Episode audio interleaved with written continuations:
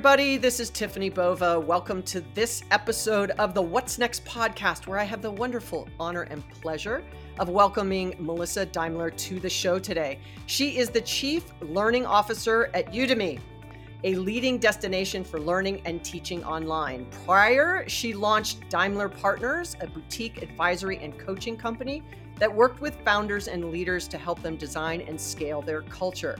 She also created and built learning and organizational development functions for Adobe, Twitter, and WeWork. Melissa, welcome to the show. Thanks, Tiffani. It's great to be here. Well, as you know, we never ever get into the great conversation until we do bullish and bearish, nothing mm-hmm. too painful. Bullish, you're for it. Bearish, you're against it. Are you ready? I am. All right, the first one artificial intelligence coaching. Bullish or bearish? Uh, I'm bullish on that. Yeah, I, I think as a complement to human coaching, it's great. Okay, good. Next one traveling to the moon. Um, I think I'm bullish for others. I, I don't know if I want to be one of the first passengers right now, but I would say I'm bullish on that. Okay. The next one and final one virtual reality education. I am bullish on the idea. I am not bullish on where it is today. I think we have much more work to do to make it more of the kind of experience that would be worth us having that virtual experience. Yeah, and I think part of it also is look, we have to give people reasons and an experience that they would want to do something like that. Exactly. And and I think, you know, it's still a little immature, but we have to get people excited about it and people investing in it in order to make it, you know, whatever that may be. But yep. I am I am super bullish on democratizing education, which I'm guessing you are as well, considering where you work, right? To give access to everybody for yep. for for the education. Mm-hmm. Maybe we can start at the high level for those people who don't know who what what you guys do and and what your mission is. Yeah, so that is a huge reason why I joined Udemy is, you know, our our whole mission is to improve lives through learning and we provide you know, flexible and effective skills development for both individuals and organizations. Um, we are an online learning platform. I, I think one of the reasons I was bullish about coming is while we're known for that and a lot of our video content, we have hundreds of thousands of, of courses. And what's great about it is it's always the latest technology or the latest piece of knowledge that is shared with the world because all of our instructors are always one step ahead of, of so many other uh, ed tech companies. So that is a huge differentiator for us. Um, and we're also looking at different learning modalities. So, as you said, you know, kind of virtual reality is definitely a modality that I can see us looking at in the future. But right now we're we're looking at ways to not just consume skills but to actually acquire that skill set so what does it mean to be a more active learner so around the the some of the coding classes we have more labs now and assessments and ways for you to um, understand if you actually acquired a skill set um, from a leadership development standpoint we just started getting into more of that. My favorite kind of learning is cohort learning, kind of learning from each other, bringing in the reality of your day to day work, using that as a playground to apply some of those things that you're learning, because I think that's where we best learn. So that was a huge reason I joined. And I have a pretty unique job because I not only get to work on internal learning and development for all of our what we call Udemates. Um, but I also get to have a hand in our product and solutions and also work with customers. So I get to directly um, talk with them about their strategy and solutions. I learn from them. And so it's very much kind of a thought leadership, thought partnership conversation. So it's a never a dull moment in this job, and I really love it. It's been a year in September. Well, I'm a firm believer that if people me included, and I, I say this about myself that if you're not invested in your own learning journey, why would anybody else be invested in your learning journey? Like, Absolutely. you know, you have to stay curious, and that sounds so cliche. You always have to learn. And if, you know, whether you agree with or don't agree with the World Economic Forum's prediction that I think it's by 2026, 2025, that 50% of the skills are going to have to be sort of relearned. And that doesn't mean you forget everything you know, but you have to constantly be looking to enhance and uh, be, be this sort of student of your profession, quote unquote, and whatever that profession is, whether you're a teacher, a graphic designer, you know, mm-hmm. whether you're in sales or marketing or whatever it might be, like there's always something new. Um, and that should keep you excited about it. Uh, but I would say that on the flip of that, when I say those things I just said, I often hear I don't have the time. Like I don't have the mm. time to give to that development or the my employer that I work for culturally doesn't really invest in my career development. And so they're trapped between two things. One, I don't have time, or two, where I'm working is not necessarily investing in my development. What what do you say to people, you know, who may be listening to this or even leaders who are also feel equally trapped, right? That they can't get maybe the executive team to invest in it either. What what's what's your sort of thoughts around that? Well, I, I, would say that it's one of the reasons I wrote the book because uh, on reculturing, because I, I heard that a lot. And I, I think that one of the issues that learning and development uh, has been grappling with for so many years is exactly this like, I don't have time. I think it's, we don't have the connection you know we're we're we're thinking we keep thinking about learning as training or an add on to the work that we already do versus providing more of a contextual connection as to why you're even bothering.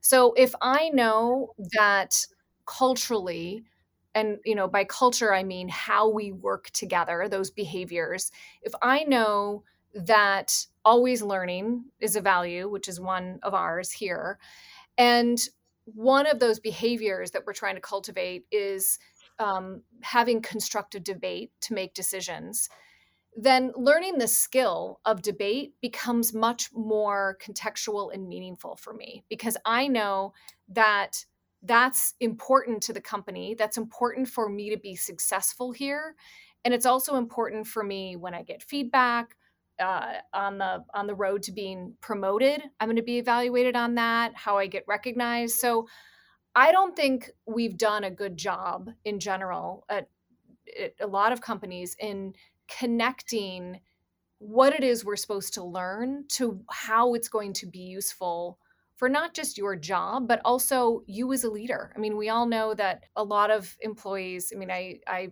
have stayed i was at adobe for almost 11 years. When i tell my employees that they just they're blown away.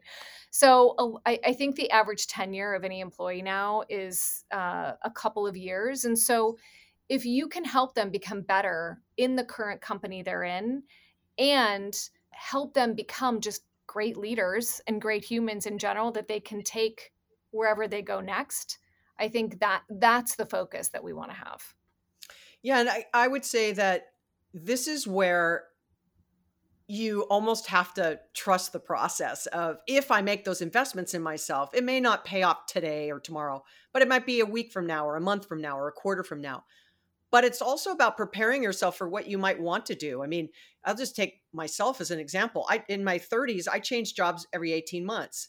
Hmm. Like which was at that time a higher risk I was a higher risk because I was changing jobs so often. Yeah. But I was looking for more challenge. I was looking to learn more, like have more responsibility. And the fastest way for me to do that was change jobs, right? Because there was no sort of career mobility. But it also required me to learn a lot of new things really, really quickly because going from an individual contributor to sort of a team lead to a manager to, you know, really you're leading an entire business and then a P&L and it's a Fortune 500 yeah. company. Like there's no sort of coursework that makes you go from individual contributor to quote unquote leader or manager, right? It's mm-hmm. right.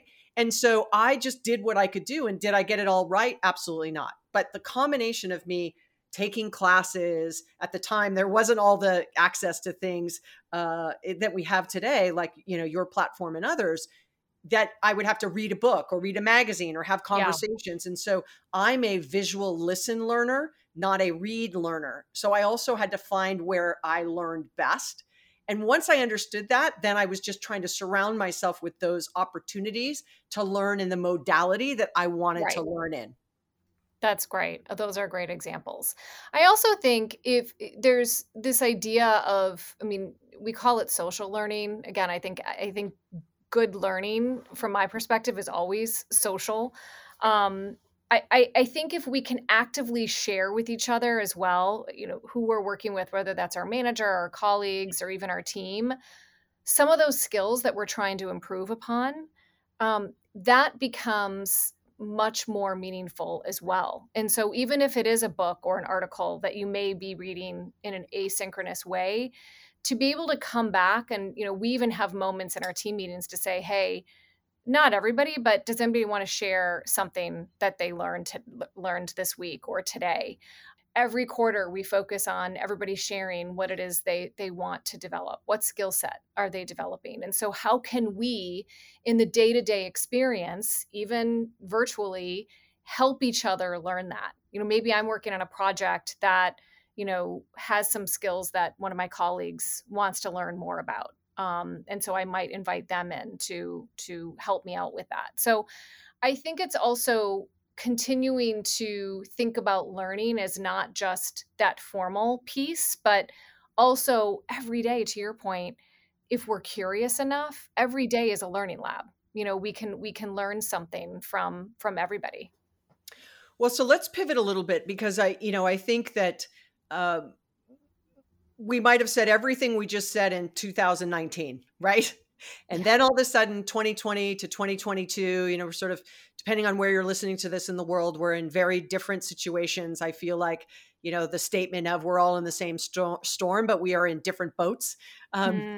is is valid here, right? Mm-hmm. So. Mm-hmm we've had conversations okay it's going to be hybrid only it's going to be remote only it's going to be back to the office you see companies you know pivoting okay get back to the office and then they get pushback and then that's going to be hybrid and okay okay it's you know january 1st no it's october 1st no it's next year that you know everyone is really struggling mm-hmm. with what is this best way to do this and i think going back to a few things you were saying connection social like all that gets so much more difficult in this hybrid world of I'm motivated, I'm committed, I'm satisfied, I'm engaged, I'm learning, I'm challenged. Like those are a lot of demands to do in isolation of your home, um, you know, in a hybrid environment. So, what do you say when executives or leaders come to you and say, look, we're really trying to do all the things we just talked about? But we have this cohort of people who are back in the office, and then we have this cohort of people who are going to be, remain hybrid um, or something in between that what are the ways in which you can shore that up so that there's an as even of an experience as you possibly could deliver uh, culturally but hybrid in culture? Let's let's land there. Yeah yeah. I mean I, I would say the the word that i'm using a lot and that i'm hearing a lot is intentional I, I, think you know when you say 2019 i think some of the stuff we i talked about in 2010 but everything i feel like in the last couple of years have become has become more amplified and all the things that we knew we were supposed to be doing as leaders and even employees we have to do in a much more intentional way now. And so i think culture is is such a loaded word. it's one of the other reasons I, I wrote the book is because I didn't realize this, but it's been around for 70 years as a concept. And I just found myself as a practitioner grappling with all of these nebulous and fuzzy definitions of what culture is you know it's the organization's personality it's what what happens when the boss leaves the room somebody said it was leaves on a tree and i just i felt like based on my own experience you can design intentional cultures the the thing is it can't be based on what's in the office. I think we got a little lazy by talking about and even conflating culture with the ping pong tables and the free donuts and you know the happy hours. And what i have always experienced culture to be in the you know some of the the best companies that i've worked in is culture is how work happens between people it's how work gets done. And it goes even beyond the values. I think a lot of companies stop there like oh okay well i i you know have an even better definition its values which is great but that still doesn't codify you know how you know salesforce is different than than udemy. So if if two companies have the value of innovation one company might say behaviorally we actually want to go faster. We think we should prototype quickly we think we should um, move in a, in a, much faster way than we are today with, from idea to version one. Another company i was working with said innovation is definitely a value. We need to slow down and have better ideas that are that are quality. And so one of their behaviors was we ask each other why. And so I, I think the behaviors are so key because they can they take that to the next level um, to the day-to-day work that we're doing um, and then if we do that right and we nail the behaviors, we can then integrate those into all of the things we're already doing. So, how we hire, how we onboard, how we um, recognize people, how we promote, all those things get easier if we've already created the playbook for how to work together. So, I, I think um, this is resonating for people because, as you said, it doesn't it's agnostic of an, of an office we can we can think about and work through how to work together by actively making sure we're exemplifying those behaviors and reinforcing them through our kind of daily practices. Yeah, I'd say that when when the pandemic first hit, you know, and kind of everyone went home, there was a hard pivot. Okay, how do we maintain mm. Collaboration and mm-hmm. teamwork mm-hmm. and feeling like you belong and all of the things that went along with with the culture that I work in, which gets, you know, praised often. So clearly we're doing something right. Yes, for sure. But I would say a couple months in, we found the gaps. Okay, people were burning out. They didn't feel like they understood what was happening. And so then all of a sudden communication really stepped up, right? Weekly all hands with the executive team yes. and our bo- and our board of directors. Like it was everybody and then a Slack channel, right, that we could post any questions and the executives would answer and then, you know, and it was an all hands all hands like every Wednesday for a year and then it went to you know every other and now it's sort of once mm-hmm. a month mm-hmm. because you know now we're sort of in a new ca- cadence um, but i think the collaboration um, and connection was trying to be balanced with burnout which i think you know people at the remote having to work harder to stay connected and be part of it and you know kind of productivity spiked. And now we're seeing productivity decline in the us we're seeing burnout kind of flattening. And so I, I think there's lots to be said for understanding what is your culture first and foremost what does it stand for and the intention behind it obviously as you've just said but it's also not just how the culture interacts with each other but it's also how the culture interacts with its customers the communities For sure. partners you know and everything else and i think that adds a layer of complexity to how can people who are working remote still feel connected you know, and still feel engaged and still feel that they are appreciated and also rewarded. There's a whole conversation around if you don't work in the office, you're going to have a harder time getting a promotion because yeah. no one's going to see you. And so, what what do you say to those things? Well, I think some of the things you just mentioned are, are great examples. I mean, I, I eh, talk about practices, which you know I consider to be eh, some of the things that you said. So all hands, communication, ways that we connect with each other, um, how we run our meetings, how we make decisions. I think um, all of those practices that just kind of happened, kind of pre-pandemic, need to be reviewed on a consistent basis. You know, one of the one of the myths I dispel in this book is that culture is a one and done thing. I think culture is active. It is a continuous act of of um, behaviors and actions that we take and i i think that we need to continue to look at like you did at salesforce like hey you know we need to meet weekly now. And you know after a review after that got momentum and we saw that people were connecting we maybe don't need to meet weekly now. I i think there needs to be a much greater intention on all of those ways that we connect and interact and and find out and work with your team to figure out you know what's working. We used to have my team used to have a, a meeting every week. Now we're doing biweekly. The way that we're running that meeting is different. It's now much more about ideas and collaborating with each other versus updates because we're doing that in an asynchronous way.